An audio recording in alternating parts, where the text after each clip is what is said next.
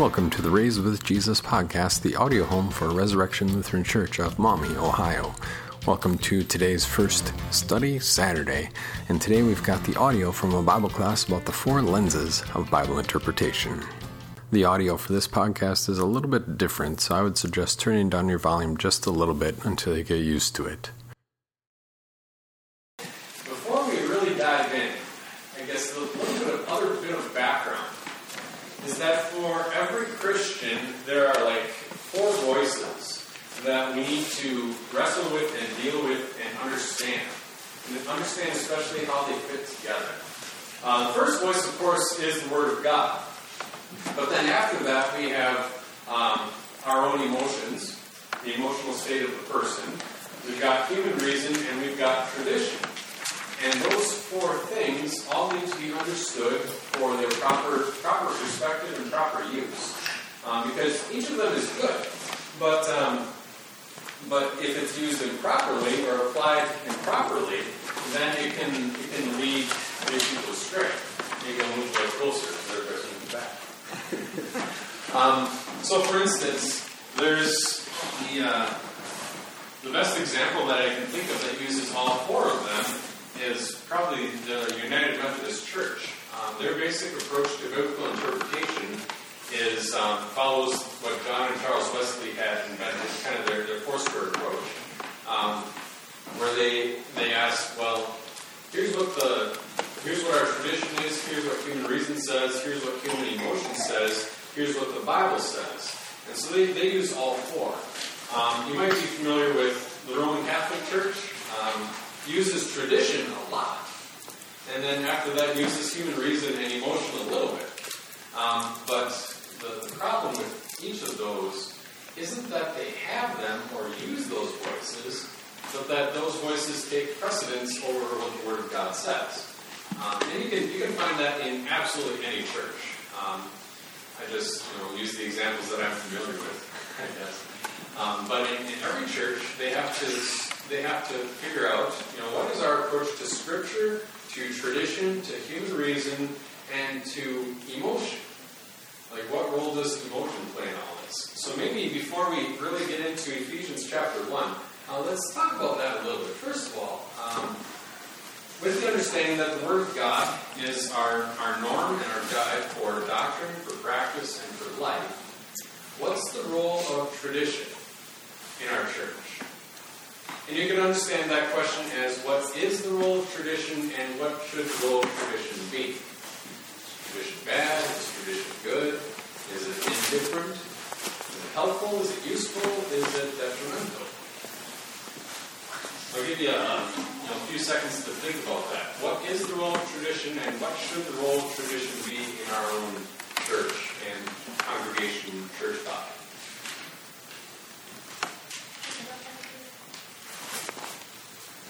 see some wheels turning. Um, maybe we'll start with Tony then come up here to Andy. I think it gives order to things. Um, changing it is always hard for people. Change is always difficult. So a lot that changes for the better and the betterment of serving the Lord and His Word. But I think it, tradition in our church seems to give some order anyway to service and things.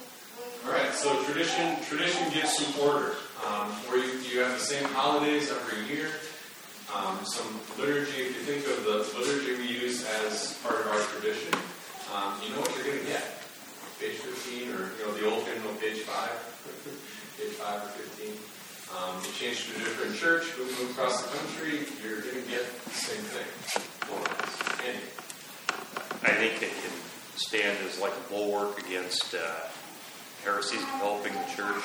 For instance, uh, having the baptismal thought either at the front of the church or you know right there when you come into the church, something like that. You know, that's tradition, but it also presents it as being an important thing. And even if it doesn't explain it, it's, it's there at the forefront. So all kinds of traditions, I think, even started as a uh, presenting a wall against heresies. Yeah, definitely. So there's um, tradition often includes some symbolism, and it didn't just sprout up out of nowhere, but those were conscious decisions made over a period of time. And, um, and we just kind of walk into you know God's church, God's congregation, wherever we join, whenever we're baptized, and that's the, the body of um, tradition that we've got, the, the symbolism and some of the, the practices. And, and it's important to remember that, especially historically, that each of that, that tradition we have is the end result of a series of decisions and attempts to remain true to the Word of God. Excellent. Jake. I, I think this applies to that point in the fact that uh, you got to be careful that tradition doesn't pacify us. Okay. And those decisions that were made that led to that decision, a lot of the times those struggles and those, I guess, discussions were lost. And, and now we just do this because we do this. That after a tradition is so long, we need to remember that, hey, why do we do this tradition? It's, it's not just because it's tradition, it's because of these decisions that were made. So, I, and I think too many times that part of it is forgotten. And we do, we, like I said, we're, we're pacified by we do this just because that's the way we do it. Excellent. Um, that that tradition is useful and most useful, especially when the tradition and the symbolism is, is understood. Like why you do it, what you doing, and um, where does that come from? Um, you know, for example, for a long time up until about the, the second half of the 19th century, you know, the late 1800s, um, a lot of a lot of pastors, both in the old world and in the new, were trained using just a couple of books of um, applications, and it had scenarios laid out and the decisions that were made. Um, and and so the students would just kind of sit all together, and the professor would read through, through the scenario and what decision was made, and they'd discuss it a little bit, and then move on to the next one. Um, and so it was a monumental shift in the you know 19 teens um, when, when our synod um, still had their seminary in Wauwatosa. Uh, that's Milwaukee for those not from Wisconsin, I guess.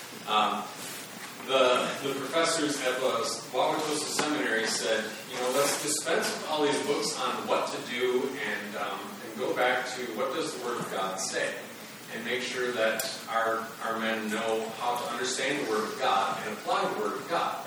Um, really, just getting back to what Jake had said, it was set aside the, the body of, you know, in that case, um, more or less less than helpful tradition in favor of going back to the Word of God and discovering why we do what we do.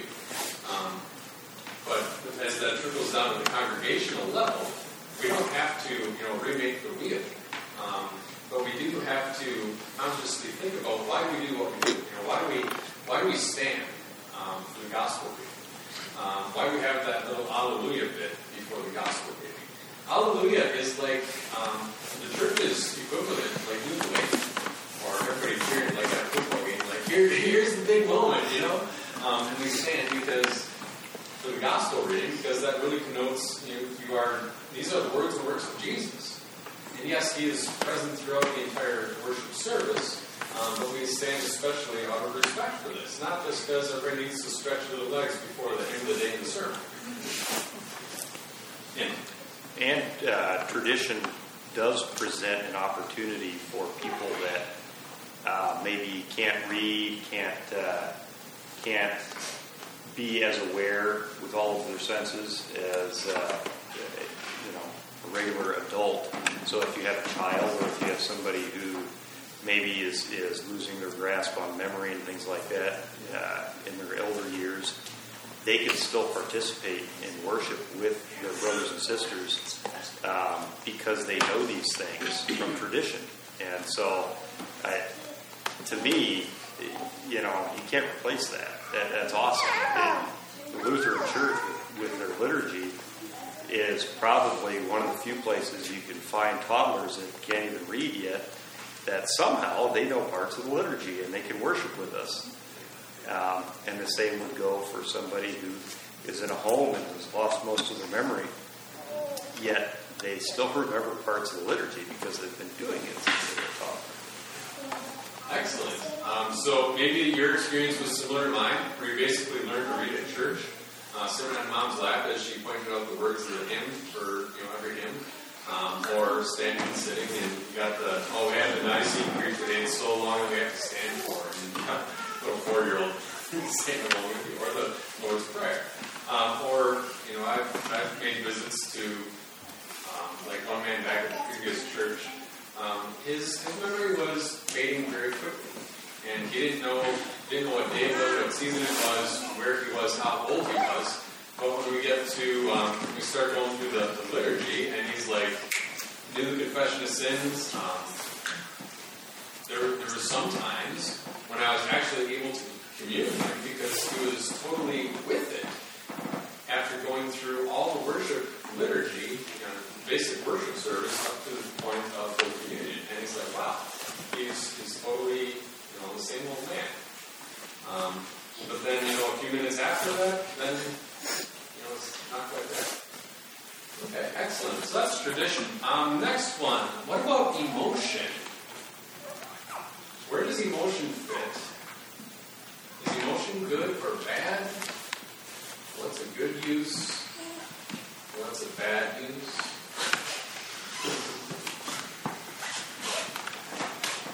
All right, first with Paul. We'll uh, start, maybe ladies first, start with Desiree, then over to Jake. Emotion and worship.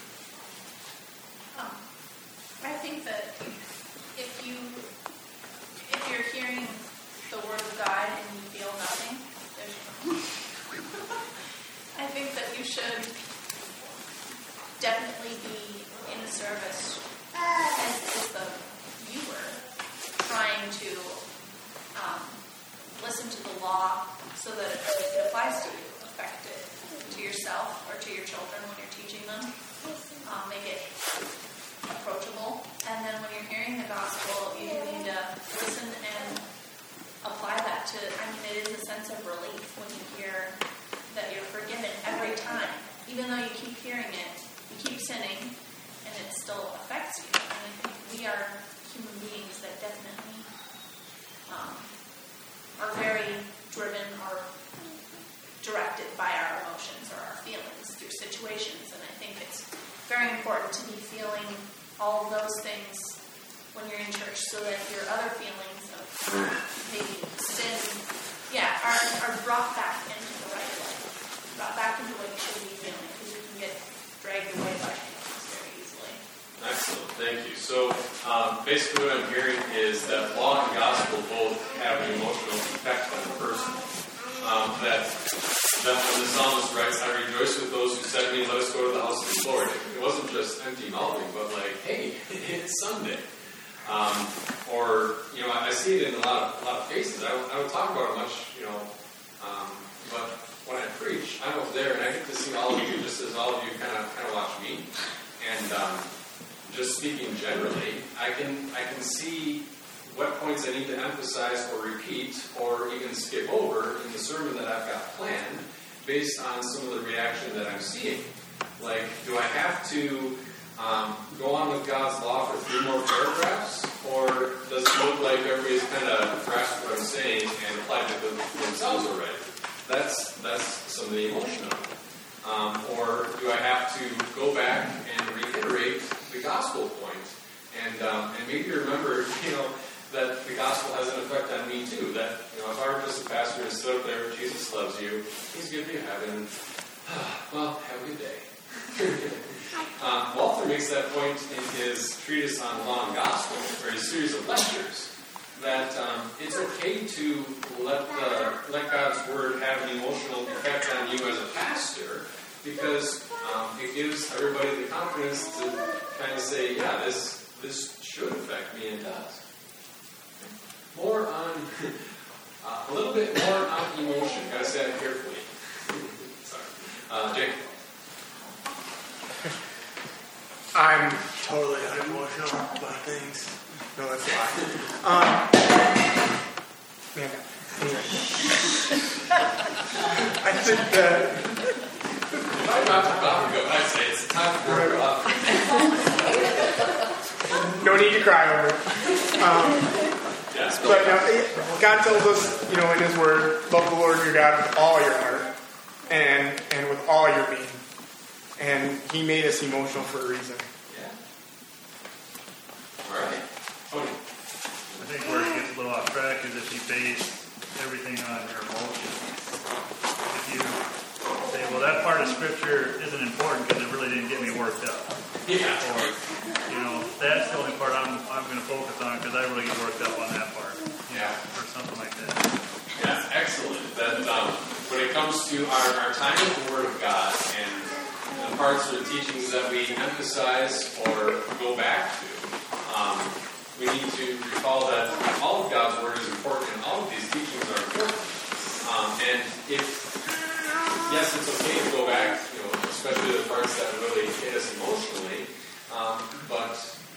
Is still in the driver's seat. Um, where we maybe need to spend some more time in the parts that don't feel like you know they're the most lovey-dovey or emotion-driven, because it's important because it's God's word. Um, and you know when Jesus says the, the manager of the storehouse brings out the, the old treasures and he brings out new treasures, what he's saying there is that your time in the Word of God um, and encompassing the whole Word of God instead of just you know sticking with the, four or five things that you really absolutely love. Um, your time in the Word of God will result in the Holy Spirit leading you to a deeper understanding of the things that you didn't understand before, and to more application of God's Word to your own life um, that maybe wasn't there before. Uh, Andy and Tony. Um, emotion, I, I would rank as one of the more dangerous things that can lead to false teaching. Because yeah, throughout Scripture, we see examples of where emotion led God's people astray. And we see that in today's American churches, uh, big time. But, you know, you have the Israelites, when Moses is up on the mountain, the picture we have is they're basically led astray by emotion. And also, in today's uh, church, emotion uh, is so deceptive. I mean, it's not even funny. That's typically you, you do get it, and you can have an emotional response from law and gospel, which can be good.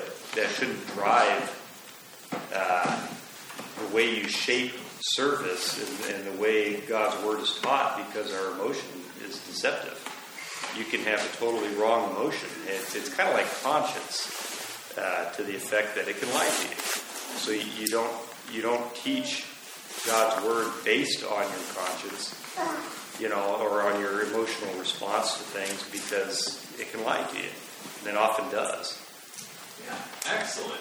Um, so emotion is um, one of those things that's also very, very volatile, um, powerful. So we need to we need to be careful. And, I mean, some of us are more emotional than others. Um, and Amy made a good point about, um, by and large, the the understanding of the Holy Spirit in in like most of the evangelical churches, and many of them, isn't that he's one of the three persons of the Trinity, but they they look to their own emotional feelings or their own emotional response, um, and as proof that the Holy Spirit is there. And really, it's kind of morphed into this idea that my emotion is is this Holy Spirit, um, which is a very subtle but very dangerous change. And keeping in mind, you know, touching back on tradition or history, um, in uh, frontier America, you know, most of the 19th century, emotion was used as the primary tool for to get people into church. Um, to manipulate their emotions to a point where they make a make their own decision for Christ or a confession for Christ. Um, so obviously the, the, the doctrinal background is wrong. Um, but even to today, a lot of um, evangelicalism is built on wrong-headed emotion and letting it do a lot of the driving where it really should. Uh, Tony and the Desert. That's kind of where I was going. Uh, Sorry. That's okay. Uh, we have a generation growing up with stimulus every seven seconds. You got to have a change of stimulus, or or they're going to leave. You're going to lose them, and that's leaving, letting people away from church. They're going to find that church that gives them that stimulus.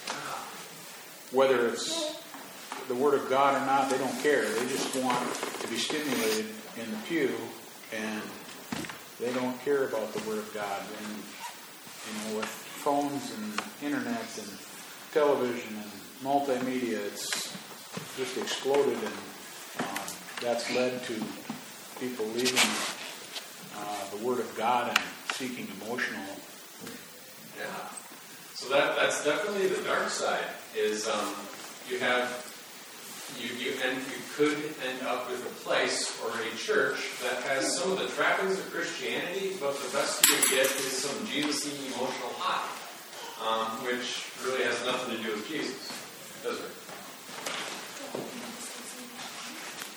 Um, mine's kind of similar to that with it's um, having having a worship service directed around trying to encourage an emotional response. Um, really, it becomes light in God's word is what usually happens, even if you start out in small amounts.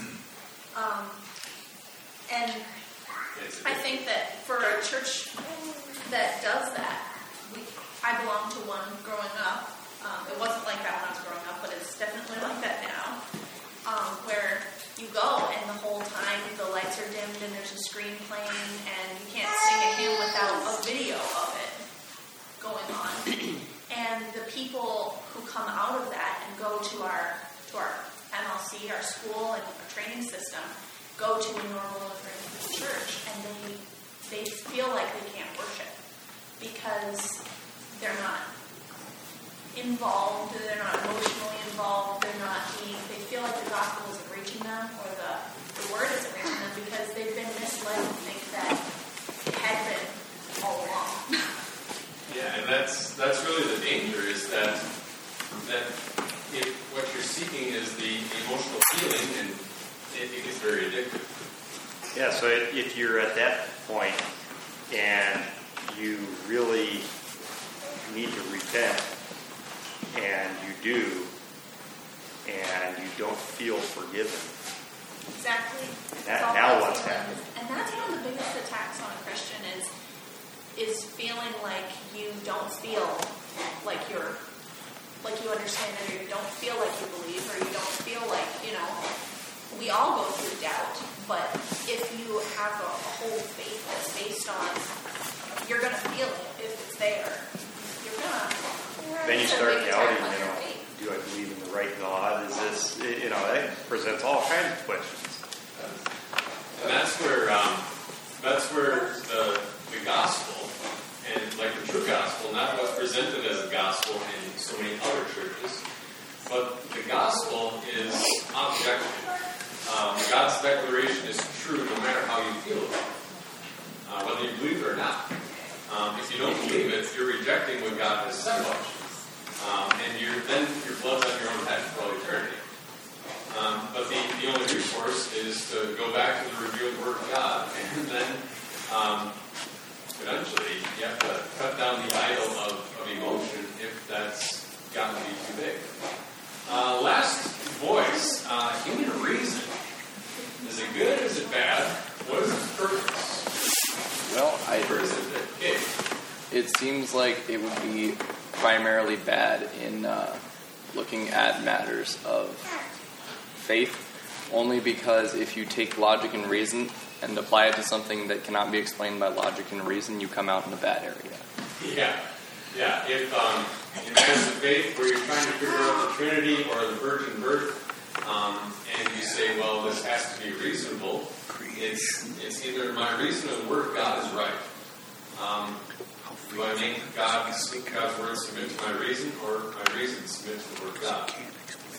How can human reason be a good thing or beneficial? A lot of God's word makes sense. A lot of God's word makes sense. Um, good. Well, without without human reason, we wouldn't need faith. What do you mean? In the, in the fact that I mean, God gave us human reason. He, he gave us that ability to discern. He gave us that ability to reject His word or not. I mean, um, I think that I mean, like I said, faith. I mean, without human reason, we wouldn't need faith. Does that make sense? Because we because without human reason, without us understanding or, or knowing God or whatever, you know, He He imprinted Himself on our hearts when we were born. He imprinted our law on our hearts, and like I said, it's, it's because of that. That's what separates us from dogs or cats or whatever. I mean, you, yeah, that, that's what we have that other living beings don't. Yeah. All right. Um, so God has given humans the ability to reject His word. Um, you know, we're spiritually dead. We can remain spiritually dead.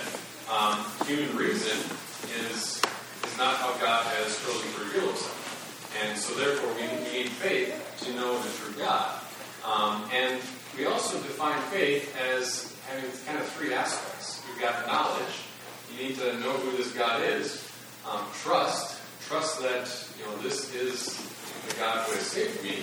And the other word they use is assent, like um, basically bowing the head to say God's will and God's word is right, um, and, and trumps what I have to say or think about. Uh, Tony and then Roman. Well, I was just going to say that human reason can be useful too when you're trying to explain to other humans God's word. And it can be bad too when you're trying to explain God's word. you know both ways. Yeah. But it helps you relate to other people. Yeah. Um, so human reason is involved in, um, the, let's say, crafting a sermon, um, or if you're talking with a friend, and you know, what's the point of contact? Is it you know you want to talk about marriage, you want to talk about uh, evolution, um, politics, all of those things involve, involve human reason, and all of those things involve human reason and the way people think in a, in, a world, in the world. And um, even though our human reason is fallen, we still have uh, limited free choice in external matters, and we can still discuss discuss things on the basis of human reason. And um, you know, think of our, our catechism. Organizing the catechism involved the use of human reason, but that reason is the servant of the Word of time. No, no, I think uh, Gabe hit it on the head from the standpoint of you have to be very careful uh, from a human reason standpoint because we have we have our old Adam that will certainly get in the way, and as we as we go through Scripture, you know, um, just looking at at other friends of mine, uh, childhood friends that are maybe in other uh, church bodies, and the way they use human reason to justify, um, you know, What they believe, what they do. yeah, to where, you know, the Bible is what it is, and, you know, some scriptures are very pointed and they're hard to accept, but it is the Word of God, and human reason could get in there. And if you're going to pick and choose, you know, you're, you're just going off the cliff. Excellent. Um, yeah, so human reason um, can definitely, all those things can lead people astray, but all of them are useful um, as long as God's Word is still the, the deciding factor in all of it. Um, you know, tradition is useful because as long as you know from God's Word why you do what you do. Um, the emotion, you know, the purpose of one of the purposes of worship is is to let God's, you know, to touch emotion. That's the way Professor Tinkle, our worship professor, said, to touch emotion but not manipulate emotion. There's a big difference between the two. Um, you know, it's okay. You know how Lutherans cry, you know, they just sniffle and rub their noses a little bit. Um, you don't need to go out of here weeping every Sunday, but on occasion. um, oh boy. There's a couple of jokes there. But, uh, but on occasion, there's there's like a turn of phrase or a particular application that just kind of hits you in a new way, or or specifically applies to your life, and that that's okay. Um, but we don't come to church looking for that um, emotional hit because we're not addicts to emotion. We, we want to know what does the object of the Word of God say because um, you know First John. Um, God is greater than our hearts, and when our hearts condemn us, He knows the truth. because emotion can lead you astray. And uh, sometimes our emotions say, I don't, I don't feel forgiven, I don't feel like a Christian, but God knows the truth. Um, and then human reason.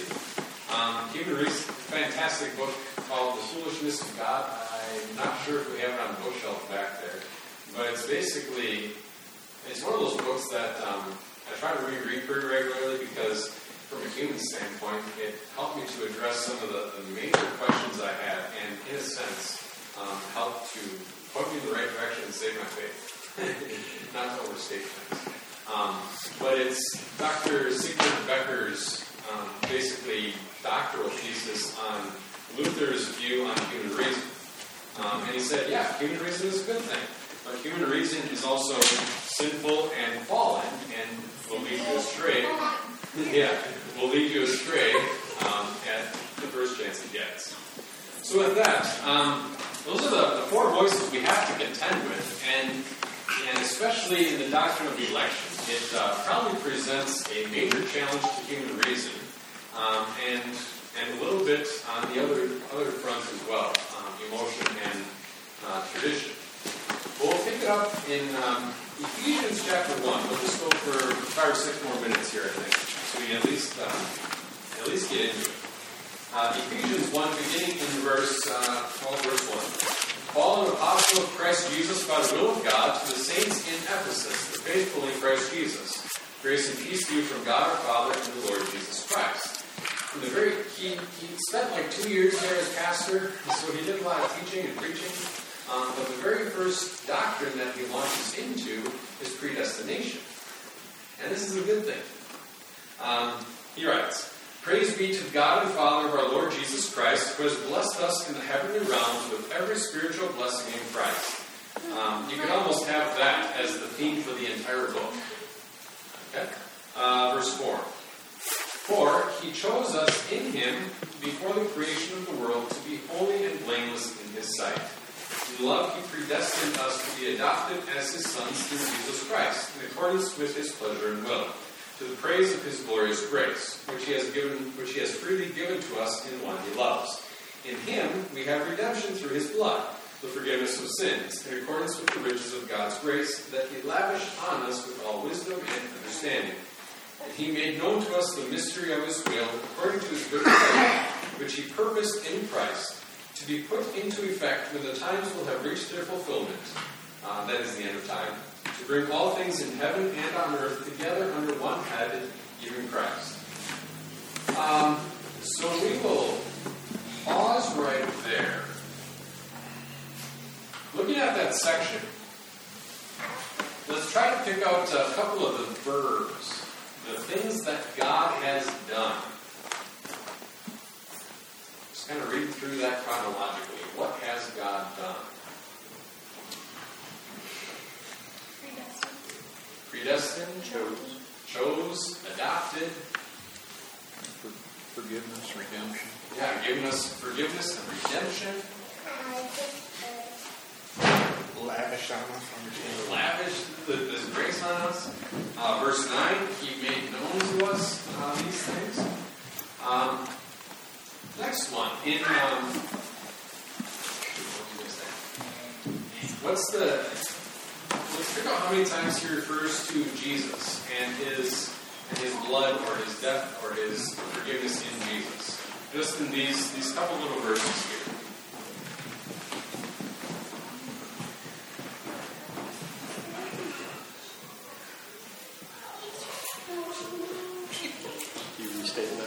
Yeah, how many times does Paul say that um, this predestination happens in Jesus? Or how many times does Paul refer to um, the, the atonement by Jesus Christ? Yeah, it's about, it's about four times. Um, so even as, as we launch into this, we see that the, the predestination and the, the election is never separated from Christ's death on the cross, but rather it's the eternal purpose of God is accomplished through Christ's death on the cross. Um, next one. What's what would you say God's purpose is? You're looking through this this part that we, that we wrote. What was um, a couple of different purposes that you might think of? What was God's purpose in this, this predestination and this, uh, this salvation? Like saying it. Yeah, in, Um. in, in doing it. Oh, in doing it. Yeah, why did God, why did God do this? What does Paul say? So that we may never feel like we contributed to our faith in Yeah. any way. So we don't feel like we contributed? In accordance to his pleasure and his will. Yeah, in accordance to his pleasure and will. Um, verse 6, um, to the praise of his glorious grace, um, is, is kind of one of the, the big thoughts in this section. Um, and he kind of he reiterates that all the way down in verse in verse 14. Um, and then through, actually throughout all of chapter 1, so maybe that was a little bit cheating on my part. Um, but God's purpose in all this was for his own praise and glory. Um, because you remember that God's greatest glory is is revealed to us in His forgiveness of sins. Forgiven for me. Um, finally, what? Um, yeah, looking at verses verses four and five. There at the end of verse four, um, that in love, um, he he repeats that, that love for us time and time again. That God did this in love, God accomplished this in love, um, He chose us in love, all to the praise of His glorious grace, um, which He has given us to the one whom He loved. Um, finally, going by going by verses, let's try to get the chronological sketch that Paul kind of lays out, which is which is a little um, deceptive, perhaps. But what's kind of the, the order of things? What does God do um, in verse 4?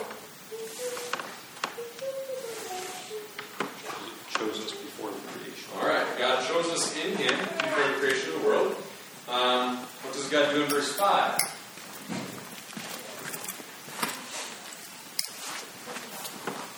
Predestined us to be in Jesus Christ. Yeah, predestined us to be adopted in Jesus Christ, through Jesus Christ. Uh, what does God do in verse 7? It's a little bit more difficult. Forgiveness. Gives us the forgiveness of sins, um, and the one we love. Um, what does God do in verse 8?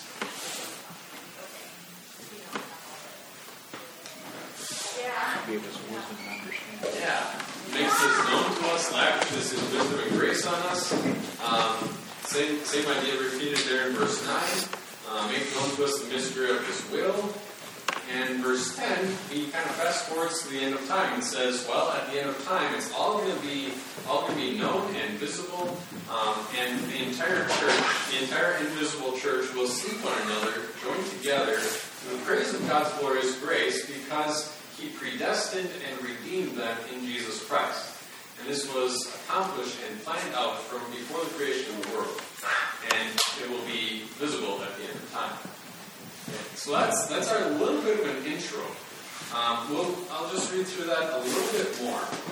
Maybe you have a comment or two. Um, so we're looking especially for the praise of God's glory and how He did this in love through Jesus Christ.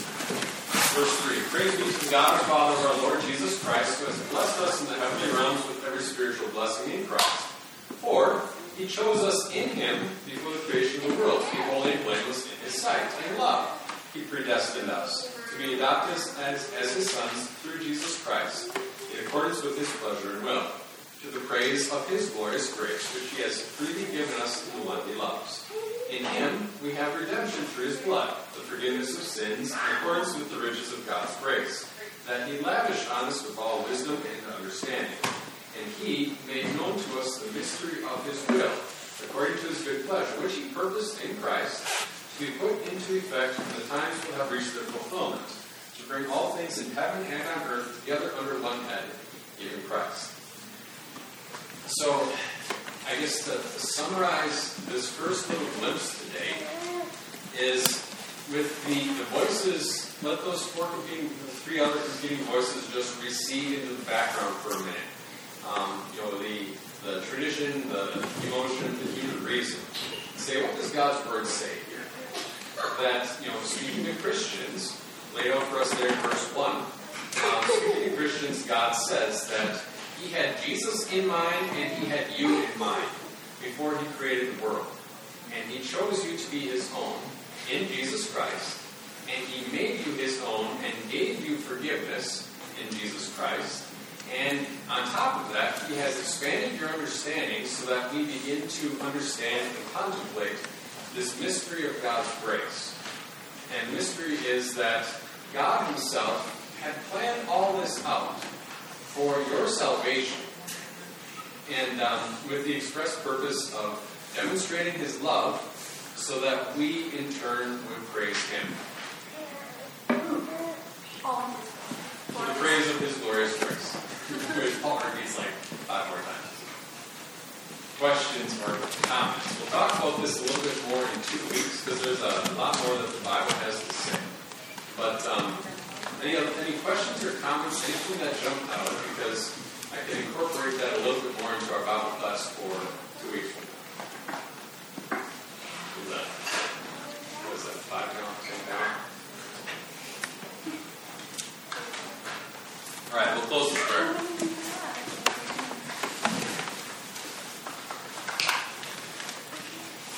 Dear Lord, uh, thank you for your grace to me in your Son, Jesus Christ that you had me in mind and chose me to be saved before the creation of the world. And not only that you had me in mind, but that you accomplished this and brought me to yourself, lavishing your grace and your wisdom upon me. Grant that I may understand your love for me in Christ Jesus, that I may praise you more fully and completely, both here on earth and forever in heaven. Through Christ our Lord. Thanks for joining us. You can find us Sunday mornings at 9 a.m. at 2250 South Holland, Sylvania Road, or follow us on Twitter at Raised with Jesus. God bless your day.